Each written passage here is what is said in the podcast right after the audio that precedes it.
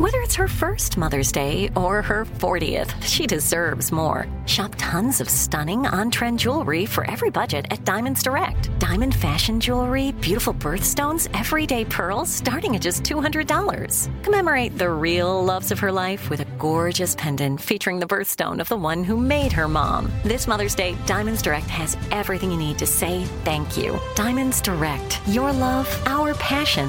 Online at diamondsdirect.com. Finding the right news podcast can feel like dating. It seems promising until you start listening.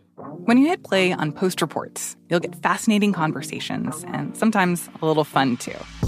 I'm Martine Powers. And I'm Elahe Izadi. Martine and I are the hosts of Post Reports. The show comes out every weekday from the Washington Post. You can follow and listen to Post Reports wherever you get your podcasts. It'll be a match, I promise. This podcast is brought to you by NerdWallet. Are you paying for your me time with just any credit card in your wallet? While you shouldn't stop treating yourself, you should start paying with a credit card that has perks. NerdWallet lets you compare top travel credit cards side by side to maximize your spending. Some even offering 10 times points on your spending. So, what could future you do with better rewards? A free flight? Room upgrades? Don't wait to make smart financial decisions. Compare and find smarter credit cards, savings accounts, and more today at nerdwallet.com. Reminder credit is subject to lender approval and terms apply. NerdWallet, finance smarter.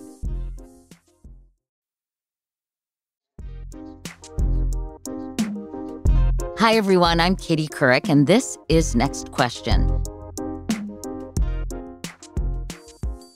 What pops into your head when I say the American dream? Have you achieved it? Did your parents? How would you know if you did? Perhaps no other concept is more iconically American than this idea that if you work hard, you can make it, whatever that means to you. But in recent years, it seems like the one thing most people can agree on is that the American dream is getting harder and harder to achieve. But what we can agree on is why. So thank goodness for David Leonhardt. You may know him from his column at the New York Times, where he also runs the morning newsletter, which I read every day. His new book, Ours Was the Shining Future, aims to identify what's gone wrong to make the American dream slip out of reach for so many.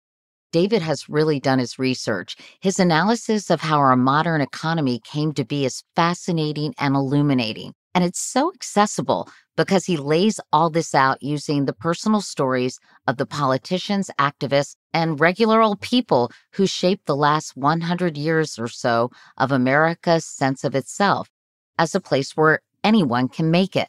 As you'll hear in our interview, David is an optimist. He has a couple of diagnoses for both the political right, perhaps even more so for his fellow progressives on the left. But what pulses through David's book is the hope that comes from understanding how we got here so we can actually chart our path forward.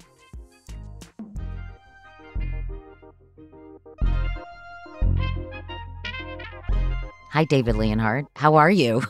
I'm good, Katie. Thanks so much for having me. I'm really excited to talk to you about your book. I'm a big fan of your work and like everyone else, I read your morning newsletter right after I read my own. So I feel like I'm in touch with you on a daily basis. But I'm fascinated by your latest book called Ours Was the Shining Future. And gosh, where do I start? I think I'm always interested in the germ of the idea, the why of this book.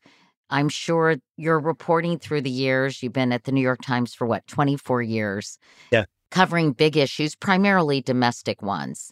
So, where did the germ for this book come from, David? The main thing that I've written about Katie and my time at the Times has been the economy. And uh, I've written a lot about people's frustrations with the American economy, the idea that it isn't delivering what they want it to deliver. There's this amazing thing now in which, even when the economy is growing and the unemployment rate is relatively low, Americans say that they're not that happy with the economy now is a, a good example of, of exactly that phenomenon. And what I decided I really wanted to unpack was how did we get here? And I wanted to tell a story about how we ended up with an economy that feels disappointing to so many people. And so that's what I've set out to do. It's really a book written for people who who want to understand the economy and are really smart and and who also feel like hey, you know what? The way it's talked about a lot in the media, frankly, is is just too technical and it's hard to follow. And that's what I want to do. And I wanted to explain both how we've ended up here. And frankly, as you know this, I'm an optimist by nature. And so even with all these problems, I also wanted to explain how is it we could end up in a better place than we're in today. I love someone who breaks it down. I am your target market to a T. I hope I'm smart. I'm certainly curious, but sometimes economic reporting does feel too abstract to me. So I really appreciate someone who can connect the dots and identify macro trends because I'm fascinated too, like you are, David. Like, how did we get here? What were the forces, socioeconomic forces in particular, that led us to this moment? And I have to say, as I looked at your book, I really looked at it in terms of my own life because not that it's all about me, but I was born in 1957. I am certainly the beneficiary of what is traditionally known as the American dream.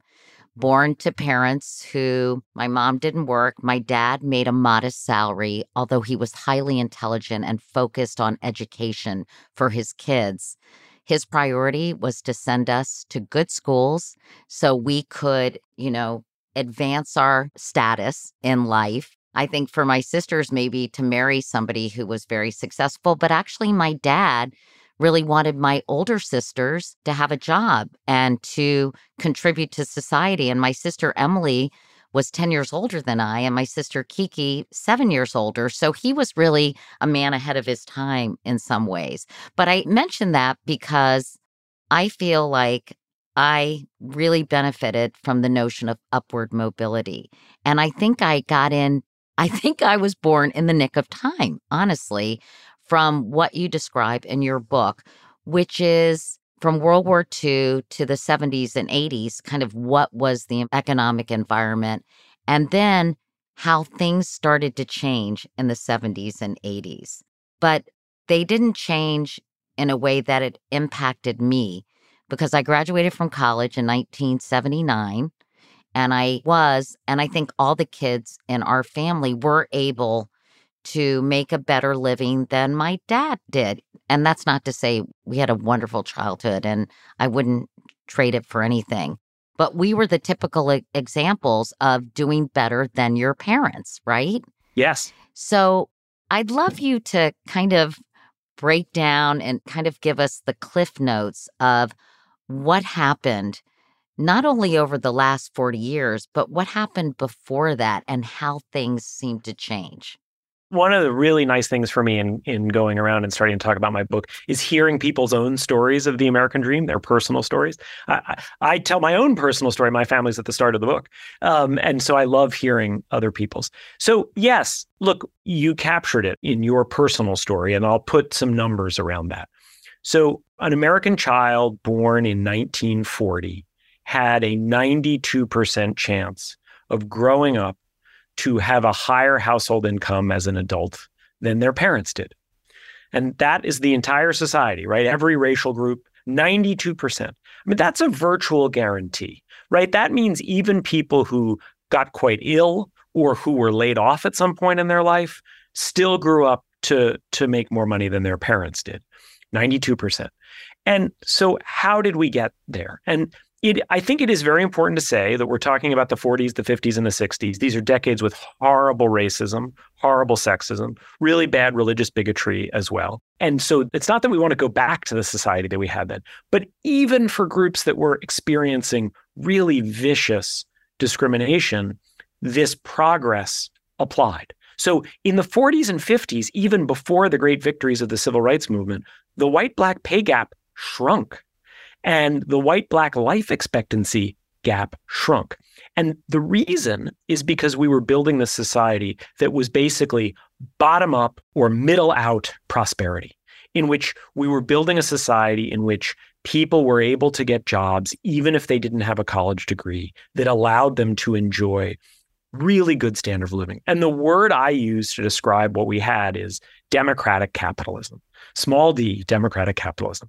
Look, I really believe the evidence shows that capitalism is the best system for organizing a society. The Soviet Union didn't work. Cuba doesn't work, right? South Korea works much better than North Korea. China got prosperous after it moved toward capitalism and away from communism. But not every form of capitalism works equally well. And a kind of rough and tumble form of capitalism where we have taxes really low and we don't have regulations and workers can't join unions just works much less well than democratic capitalism, where we're investing in the future and ordinary people are able to form grassroots organizations and advocate for themselves. And that's really what we had in the 40s and the 50s and the 60s. Can you describe a little bit more, kind of unravel the term democratic capitalism a little bit more for us versus sort of unfettered capitalism? Yes. So I think one of the things to know about capitalism is both that it's superior to the alternatives, but it also has a predictable set of excesses and problems, right? Capitalism on its own doesn't solve climate change. Capitalism on its own doesn't tend to build schools where kids can go or roads for us to travel on. And capitalism on its own tends to lead to rising inequality. And so, what you really need is a government to intervene and do things like invest in the future, building big roads and building airports, building schools for people. If you don't have the government involved and workers can't join labor unions, I think we've sort of lost sight of just how important labor unions are. Yeah, I want to get into that. And so that's a great example. If the government isn't involved to make sure that that blue collar workers can join labor unions, businesses can pretty easily get rid of labor unions. And labor unions, for all their flaws, and they are flawed. I've been in a labor union. I've been a manager at the New York Times who's managed unionized employees. I'm well aware of their flaws. But corporations have their flaws too. And if we have corporations without unions, we end up with this really unbalanced society.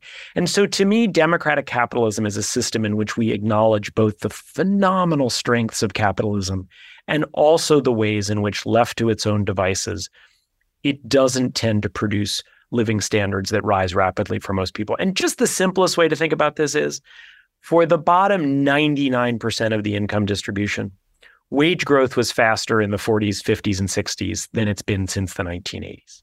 So, really, for most people, since we've moved to this more bare knuckle form of capitalism in the 80s, income growth has just been much more disappointing.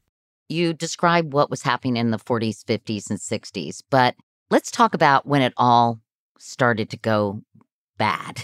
And that was in the 70s and 80s. And you trace a number of societal forces that came together to create a lot of inequality and to really result in a realignment of what had been traditional political parties.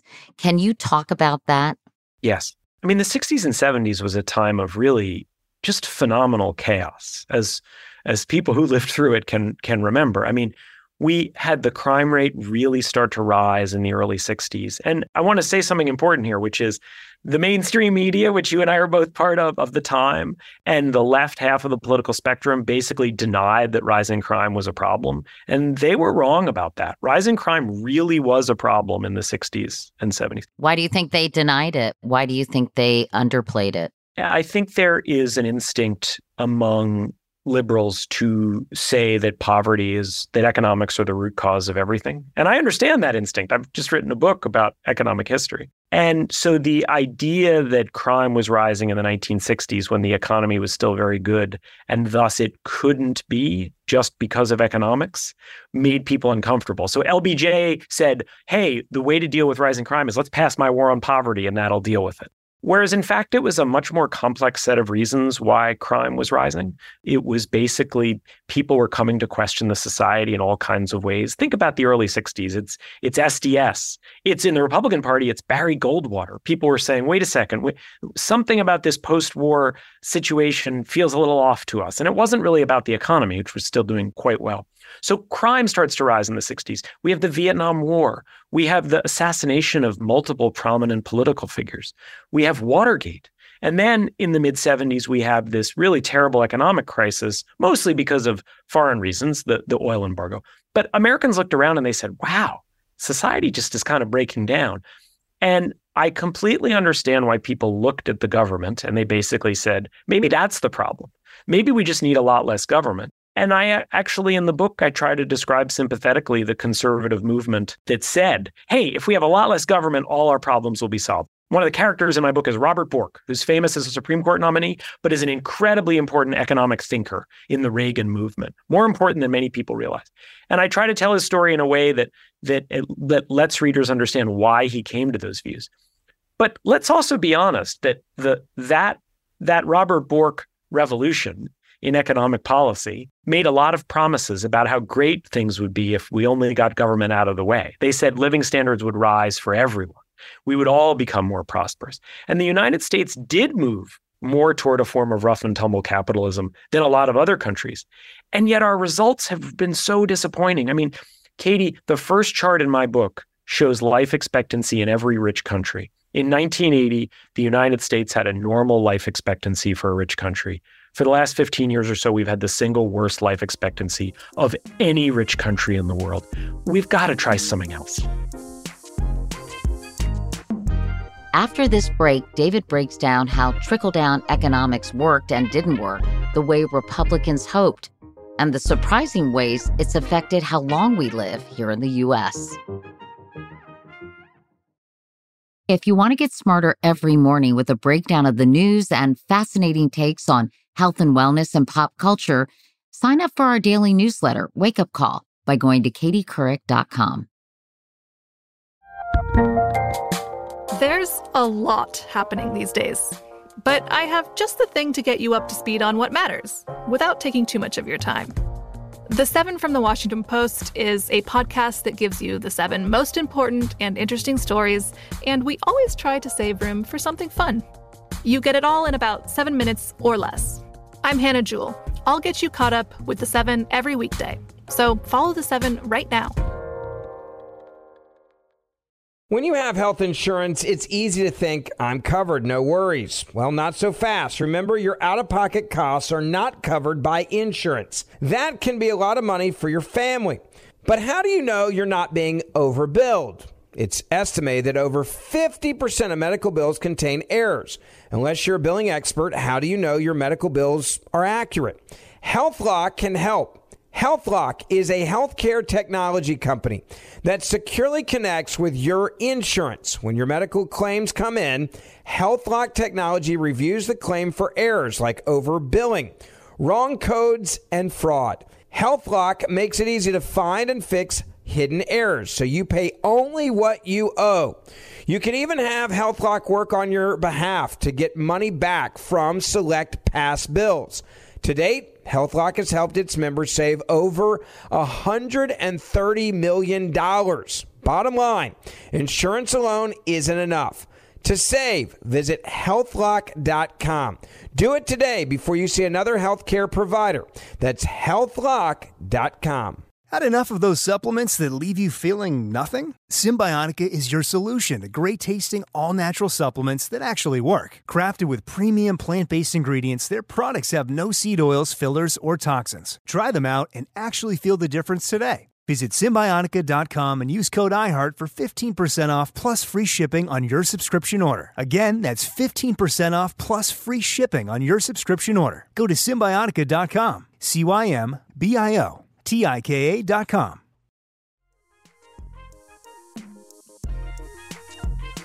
Now back to my conversation with David Leonhardt. Well, connect those dots. I mean, Reagan was trickle down economics, less regulation, all kinds of things were happening, right, in the 80s. And this sort of individualism, almost an Ayn Rand kind of attitude about wealth, right? So, what were the ramifications of that? So, there were certainly things that the Reagan administration didn't change. And I know conservatives sometimes look back and say, well, wait a second, he didn't get rid of Medicare and Social Security. That's true. But he changed so much. I mean, tax rates when he came into office were up the top tax rate up around 70%. It's never again been so high. It's sort of fluctuated in the 30s, depending on whether we have a Republican or Democratic president. He really unwound regulation in a lot of ways. He allowed companies, this was Bork's biggest involvement, he allowed companies to become so, so much larger. The government stopped doing so much antitrust. And the theory was if only we just let the market work everyone will benefit. Well, that's trickle down economics, right? Which Yes. David Stockman ended up disavowing. That is trickle down economics. And look, it was a theory and it had an argument behind it. And now, more than 40 years later, we can look at the results. And I know that true believers of the Reagan Revolution will say, well, that's because we never fully tried it. But that to me is a little bit like Marxists who say communism would work if only we actually tried it. Like we moved a long way toward the vision Reagan wanted. And the results we've gotten since 1980 for very affluent people have been great. They've been great for stock prices and top incomes. And for the vast majority of Americans, they've been less good than they used to be. And I think it's important to reflect on that. How does that directly impact life expectancy? Connect those dots for me, David. Yes. Thank you for that question. So, what we know is that life expectancy has really diverged by class. So, it's really diverged by whether you have a four year degree or whether you don't. For people with a four year college degree, the life expectancy trends are actually still pretty good. I mean, COVID was terrible for everyone, but that's true around the world. The life expectancy trends for Americans with a college degree have still been pretty good. The damning statistic I told you about how the US now has the lowest life expectancy of a high income country is overwhelmingly driven by people without a four year college degree. The causal mechanisms are really complex, but I also think it's not that hard to understand the big picture. We also know that the income gap between people with a college degree and people without one has grown enormously.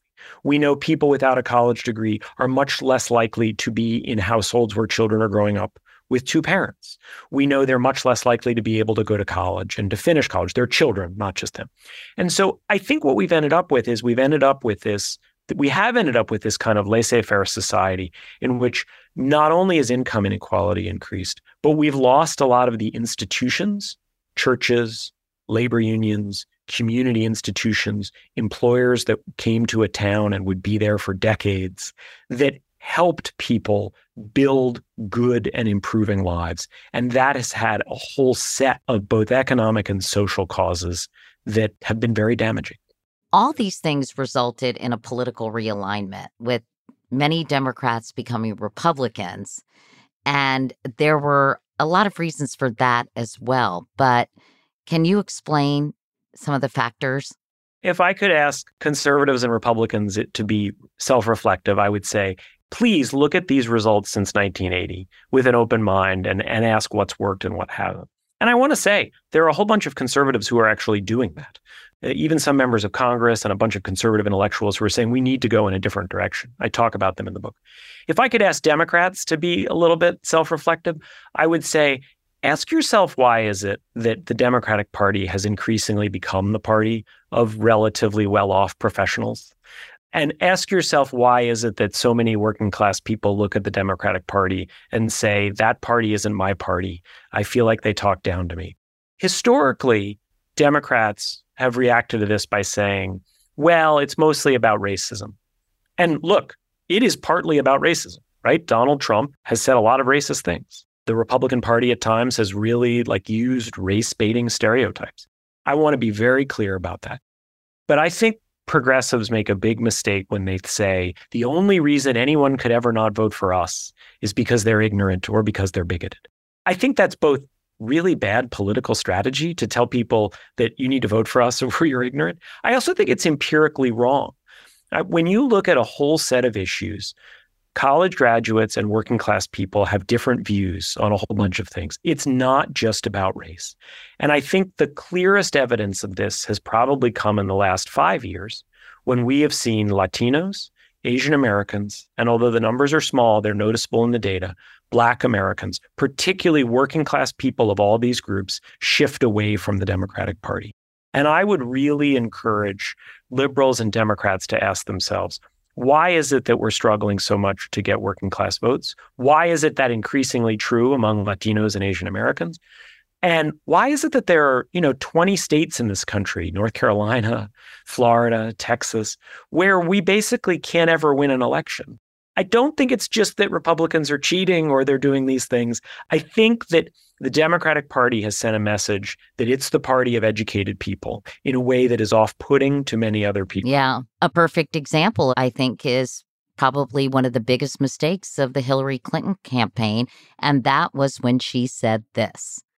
You know, to just be grossly generalistic, you can put half of Trump supporters into what I call the basket of deplorables. Right? The racist, sexist, homophobic, xenophobic, Islamophobic, you name it. And unfortunately, there are people like that. And he has lifted them up. I can't blame people for being insulted. And it, you can't tar any huge group of Americans with such a big brush. And I think it completely ignored the economic circumstances that they were in from reasons that had nothing to do with race. That was because we shifted from an industrial to a technological society. The fact that manufacturing had dried up, these cities had become, you know, just shadows of their former selves. So I don't blame people for being highly offended by that comment.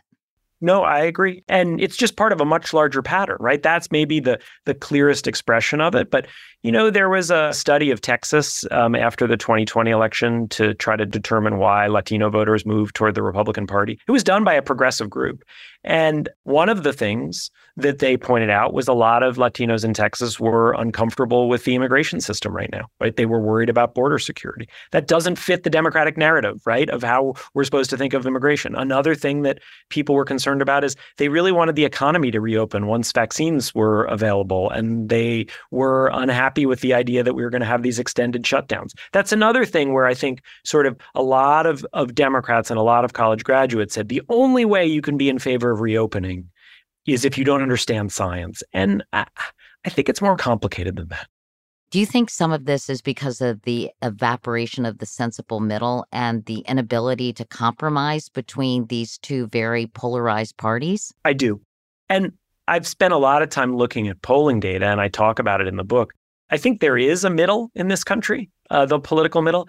And it's what it's interesting is it's not on the middle of every issue. It's actually left of center on economics. So the middle of this country is in favor of a higher minimum wage and they're in favor of expanding Medicaid and they like labor unions, not every union, but they believe that people should be able but they're well to the right of where the Democratic Party is on a lot of social issues. We can say they're in the middle or they're a little right of center. I, I, don't know what it is, but put it this way they're not as far left as where the Democratic Party is. And so a lot of those voters look at the two parties and they they kind of struggle to see themselves in in either one especially when they see sort of young liberals, I think, that have really pulled the party further to the left and at a pace that I think may feel too fast for older Americans even liberal ones. Yes. And look, part of the reason Joe Biden got the nomination and became the president is because one of the more moderate sections of the Democratic Party are black voters. And the way the calendar worked, the South Carolina primary, which is overwhelmingly black voters, came in this moment where it wasn't clear what's going to happen.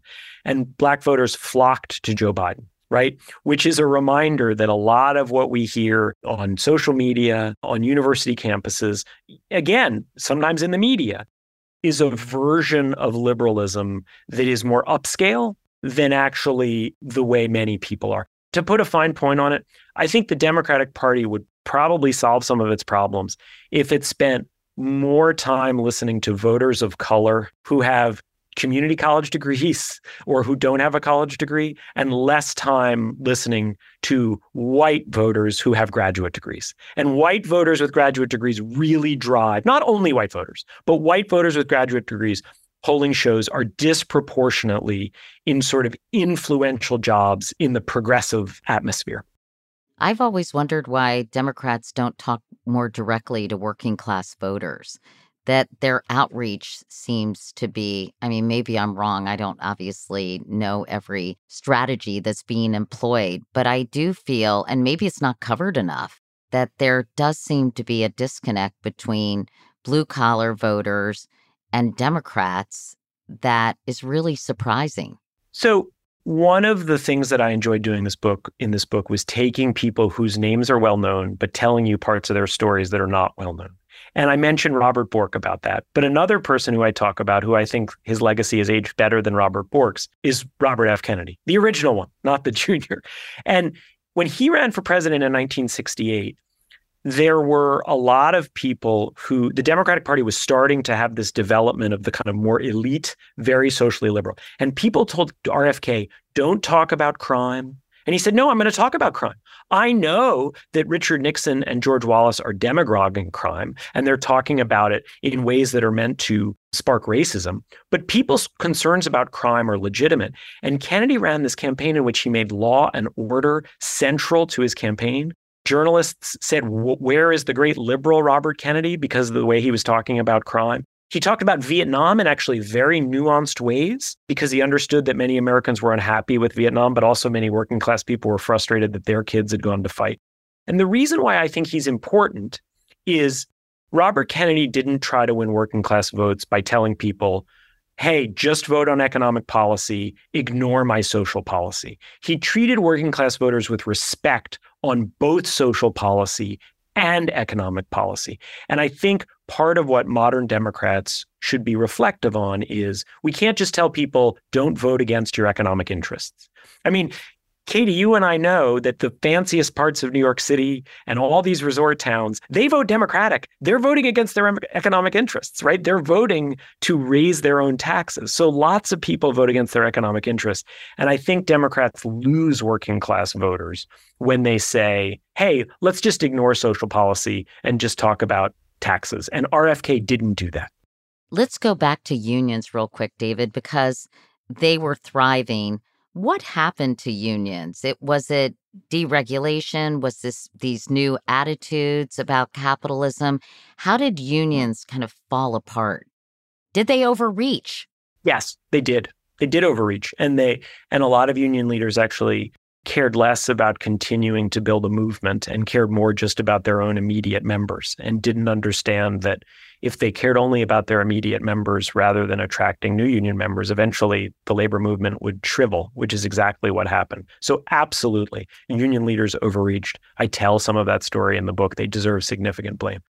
It's also the case that the government became quite hostile to labor unions. And if you don't have the government playing referee, if you just have kind of corporations and workers out there, if it's a question between can a single corporation prevent a bunch of individual workers from joining a union, the answer is almost always yes. I mean, look what Starbucks has done recently. When people organize at a shop, Starbucks somehow finds lots of little violations among the people who decided to join a union and and schedules them with really bad shifts or, you know, says we need to let you go. And so there are lots of ways for companies sometimes within the rules to make sure that unions don't form. And the government basically stopped playing a version of an impartial referee or judge and really let corporations shrink unions. And that's what's happened.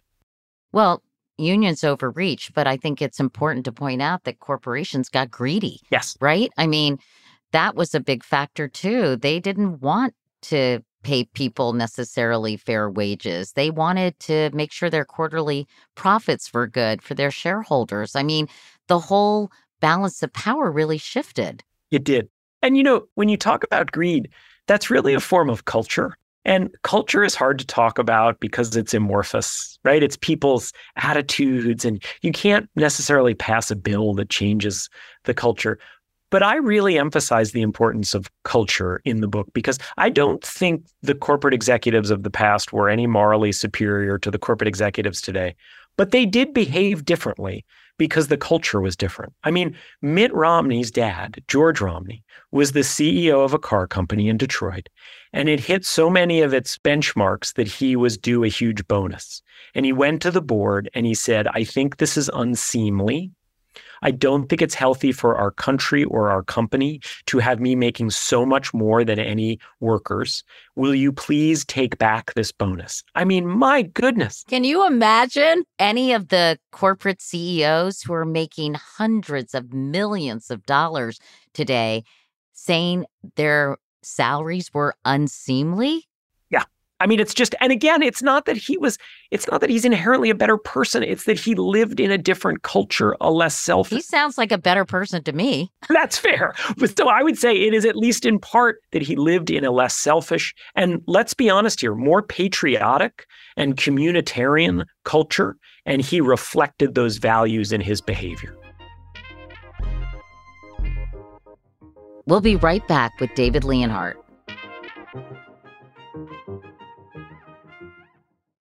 Hi, everyone. If you loved listening to Kelly Corrigan and my recent conversation with David Brooks, you'll definitely love her podcast, Kelly Corrigan Wonders.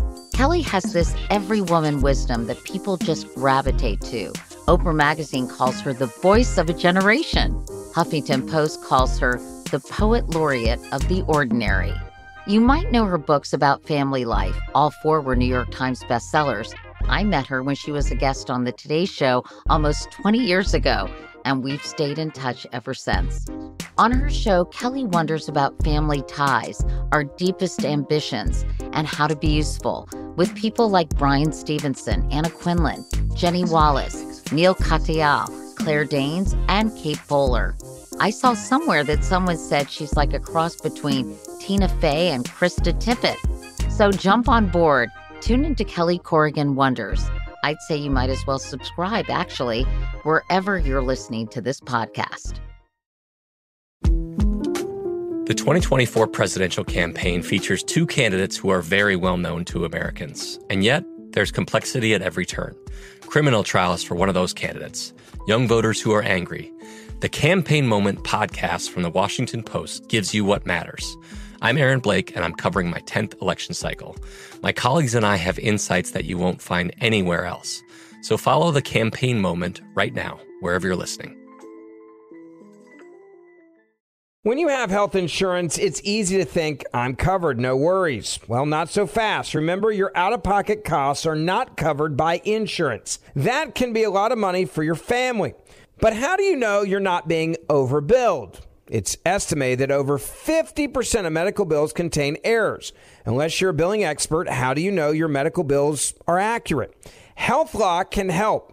HealthLock is a healthcare technology company that securely connects with your insurance. When your medical claims come in, HealthLock technology reviews the claim for errors like overbilling, wrong codes, and fraud. HealthLock makes it easy to find and fix hidden errors. So you pay only what you owe. You can even have HealthLock work on your behalf to get money back from select past bills. To date, HealthLock has helped its members save over $130 million. Bottom line, insurance alone isn't enough. To save, visit healthlock.com. Do it today before you see another healthcare provider. That's healthlock.com. Had enough of those supplements that leave you feeling nothing? Cymbiotika is your solution to great tasting, all natural supplements that actually work. Crafted with premium plant based ingredients, their products have no seed oils, fillers, or toxins. Try them out and actually feel the difference today. Visit Cymbiotika.com and use code IHEART for 15% off plus free shipping on your subscription order. Again, that's 15% off plus free shipping on your subscription order. Go to Cymbiotika.com. C Y M B I O T-I-K-A dot com.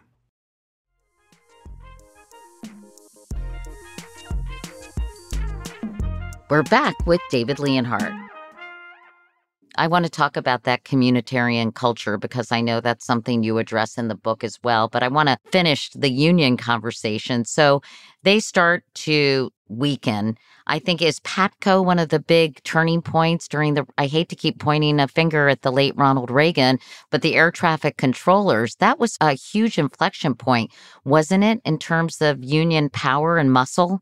Yes. And it's actually, I think it's an important example. So Ronald Reagan comes to office, the air traffic controllers who endorsed Ronald Reagan, which is fascinating perhaps feeling empowered because they had endorsed this new president, and most unions obviously had not, made just unbelievable demands, really, in terms of wage increases and in terms of being able to take time off. And really, I walk through some of them in the book. It just in terms of you look at them and you're like, whoa, that's too much.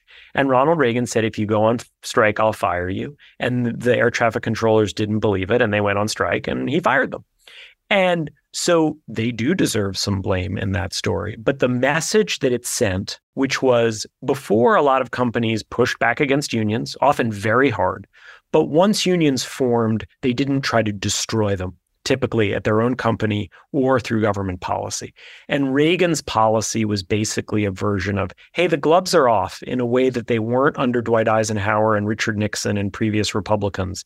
And it's not simply trying to restrain unions from expanding into new regions or restrain their wage increases. It's fine to go after them and really try to eliminate them. And that's what happened in a lot of industries, as, as well as globalization. But the cultural change was vital. Well, let's talk about globalization and how that impacted unions as well. They just lost some of their power because the world became flatter, as Tom Friedman would say, right? Yes, they did. So that's interesting. That's definitely the case from the past. Weirdly, I think, though, that might be reason to believe that unions can play a bigger role going forward than they have over the last 50 years. It's certainly the case that if a factory wants to avoid being unionized, it can move to another state or another country. But let's think about how our economy has changed. So much more of it is now service businesses. A hospital can't move in the same way that a factory can. A warehouse that's serving a particular region for online orders can't move in the same way that a factory can. A, restaurant can't. And so unions have a lot of challenges today. The law is still really stacked against them. And I don't think we'll see a resurgence in unions until we see some legal changes, the same way we've recently seen legal changes in healthcare and legal changes in other ways, climate policy. I think it will take changes in the law. But if you got those changes in the law, I do really think you could imagine more of the workforce being unionized because we're now moving away from manufacturing and we're moving toward businesses that are inherently local. And thus, the business can't so easily simply pick up and move. But aren't we seeing the pendulum swing slightly already? David, in terms of some of the activities we've seen at Amazon, for example, Hollywood, ongoing UAW strike and fast food workers and the minimum wage, it does seem like there's something in the atmosphere. I think there absolutely is. I think everything you said is right. And the the only thing I would tack on with apologies for being repetitive is I don't think it will last without some changes in the law because at a lot of these companies where the workers are expressing interest, they ultimately fail to form unions because it's still too easy for companies to prevent them from doing so. So, where do we go from here? I guess the question is, David, you know, you use the past tense in your title. I think intentionally. It's ours was the shining future. Now it's based on something Mary Antin, an immigration rights advocate, wrote at the turn of the century. Mine is the shining future. So, you know, you started this conversation by saying you were an optimist. So, how do we get out of this mess? How do we restore some equilibrium and honestly some equality to people? Because income inequality is just so outrageous in this country. It is, and it, and you know the white black wage gap is is almost as large as it was when Harry Truman was president, and so all forms of inequality are just really really quite outrageous. Yeah, the, you're right. The title is ours was the shining future. If, if I had a longer title, maybe it would be ours was the shining future, and it could be again, but that's not quite colon. yeah. But so I, I, I love that question. I, here to me is the reason to have optimism, not that we will get over our problems, but that we can get over our problems. I know that many people think that our system is rigged, that our democracy doesn't work. And I actually agree in certain ways it's rigged and our democracy doesn't Well, I've heard you talk about upward mobility and how it's really declined and you know, I think there's statistics about 40 plus percent of people never leave their socioeconomic group they were born in. So, you know, they're not like the current kids, they're not climbing up, they're staying down. Yes. And so inequality, it's just, it's really, really high. what I would ask people to reflect on is how has this country changed before? Not just in the long ago past, but I'll get to this, but also fairly recently. And I think it's almost always changed through grassroots political movements. Usually, grassroots political movements that seemed like the odds were too long when they began. So, how did the union movement in this country begin? It began, the modern one began in the 1930s when unions lost every fight that they had fought for years and years and years. And then we were in the Depression. and it won because people like A. Philip Randolph and others kept fighting and not only persuaded workers to join unions, but persuaded the federal government to change the law. That's the lesson of the labor movement that shortened hours and help build the middle class. It's also the lesson of the civil rights movement. We look back on the civil rights movement as a glorious victory, as we should, but it didn't feel that way in the moment to a lot of organizers. It felt like defeat after defeat after defeat, and then a little bit of progress. But they kept at it. And what they did was they tried to shape public opinion and they built these grassroots movements and they changed the law. And I think that's the lesson of the labor movement, the civil rights movement, the women's movement, the disability rights movement. If someone's saying, wait a second, are all of his examples coming from the political left? I actually think it's the lesson of the anti abortion movement. 50 years ago, they were furious about Roe v. Wade. And so what did they do? They organized and they they won local elections and they basically took over the Republican Party and they were able to appoint judges who were friendly to them. Whether you celebrate these changes or abhor them, this is how our country changes. And I think we've gotten a little distracted from the material living standards of most people. We don't really have large grassroots movements that are focused on improving their lives. And I still really believe that if those movements come together, the biggest lesson of history is not that our society is irrevocably broken, but that we haven't done the things that we need to do to fix it and American democracy for all the challenges to it. And I do not want to minimize the, the authoritarian challenges to American democracy right now. For all of the challenges to American democracy, it still has the tools to build a much better society. And indeed, the only way we've built a better society in the past is through those democratic tools. But you talk about establishing a communitarian sensibility. What is that? And does that have to be hand in hand with some of these grassroots movements? Yes. I think the good news is that it probably would go hand in hand. What is it exactly? It's the idea that I I care deeply about the people in my community and not just in a sort of ephemeral way. I care about them. They are a priority to me, even maybe before other parts of the world. And I know that's a kind of controversial thing to say, particularly maybe on the left.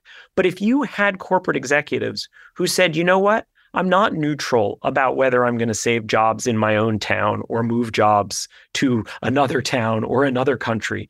That is the kind of thing that the corporate executives in the past felt. They said, you know what?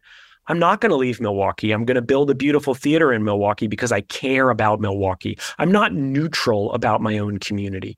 And I really do think, I d- I don't know the exact way we get back to that, but I really do think a certain amount of, of communitarianism and patriotism, the idea that, hey, we're all in this together. We care about other parts of the world, but we're Americans and we care about this and we're going to fix our country. Americans of all races and all religions and all different parts of the world. That kind of communitarianism is different from, oh, we're agnostic about whether this job is in the United States or not in the United States. It's a different culture. But given the polarization, and I'm so tired of that word, David, but given how vitriolic our civil discourse has become, how we've been, our social fabric has been shredded, as David Brooks often talks about. I mean, how do you even start doing that?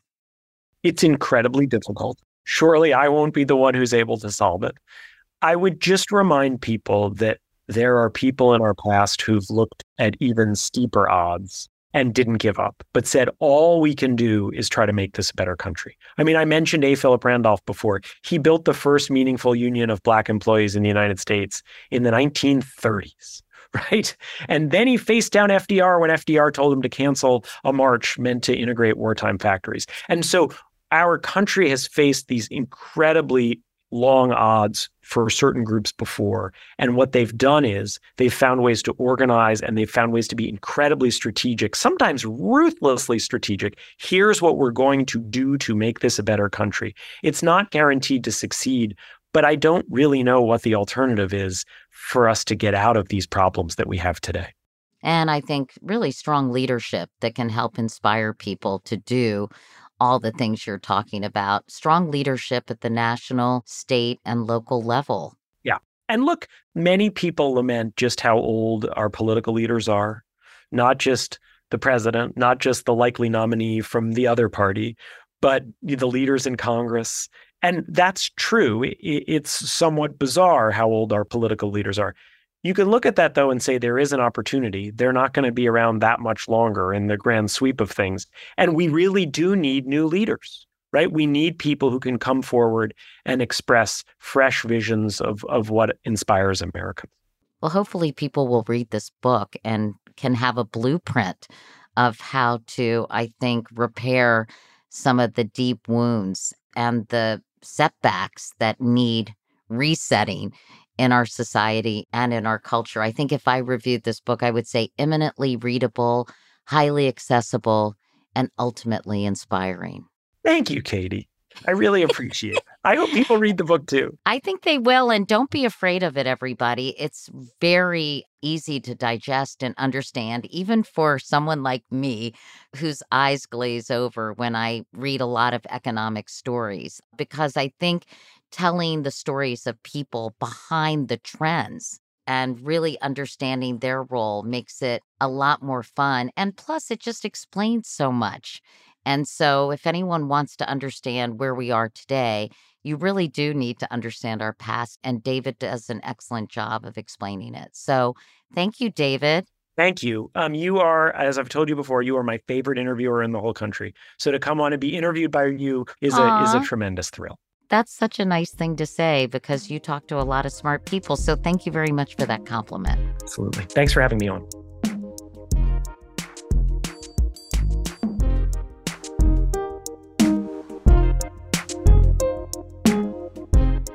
Thanks for listening, everyone. If you have a question for me, a subject you want us to cover, or you want to share your thoughts about how you navigate this crazy world, reach out.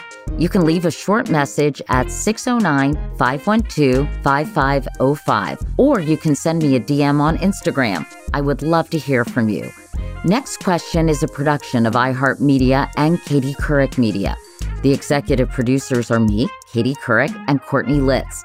Our supervising producer is Ryan Martz, and our producers are Adriana Fazio and Meredith Barnes.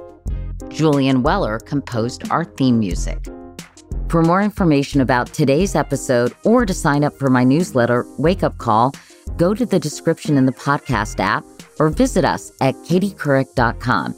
You can also find me on Instagram and all my social media channels. For more podcasts from iHeartRadio, visit the iHeartRadio app Apple Podcasts, or wherever you listen to your favorite shows. From BBC Radio 4, Britain's biggest paranormal podcast is going on a road trip. I thought in that moment, oh my God, we've summoned something from this board. This is Uncanny USA he says, Somebody's in the house. And I screamed. Listen to Uncanny USA wherever you get your BBC podcasts, if you dare.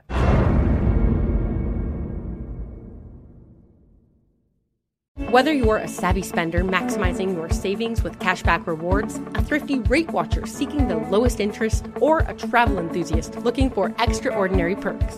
Kemba Financial Credit Union has a visa to complement your lifestyle and unique needs. Apply today at Kemba.org to unlock a limited time 2% cash back on purchases and pay 0% interest on balance transfers for an entire year with a new visa from Kemba. You deserve a card that works for you. Restrictions apply. Offer ends June 30th, 2024. Xumo Play is your destination for endless entertainment. With a diverse lineup of 350 plus live channels, movies, and full TV series, you'll easily find something to watch right away. And the best part? It's all free. Love music? Get lost in the 90s with iHeart 90s, dance away with hip hop beats, and more on the iHeartRadio music channels. No logins, no signups, no accounts, no hassle. So what are you waiting for? Start streaming at play.xumo.com or download from the app and Google Play stores today. All you can stream with Xumo Play.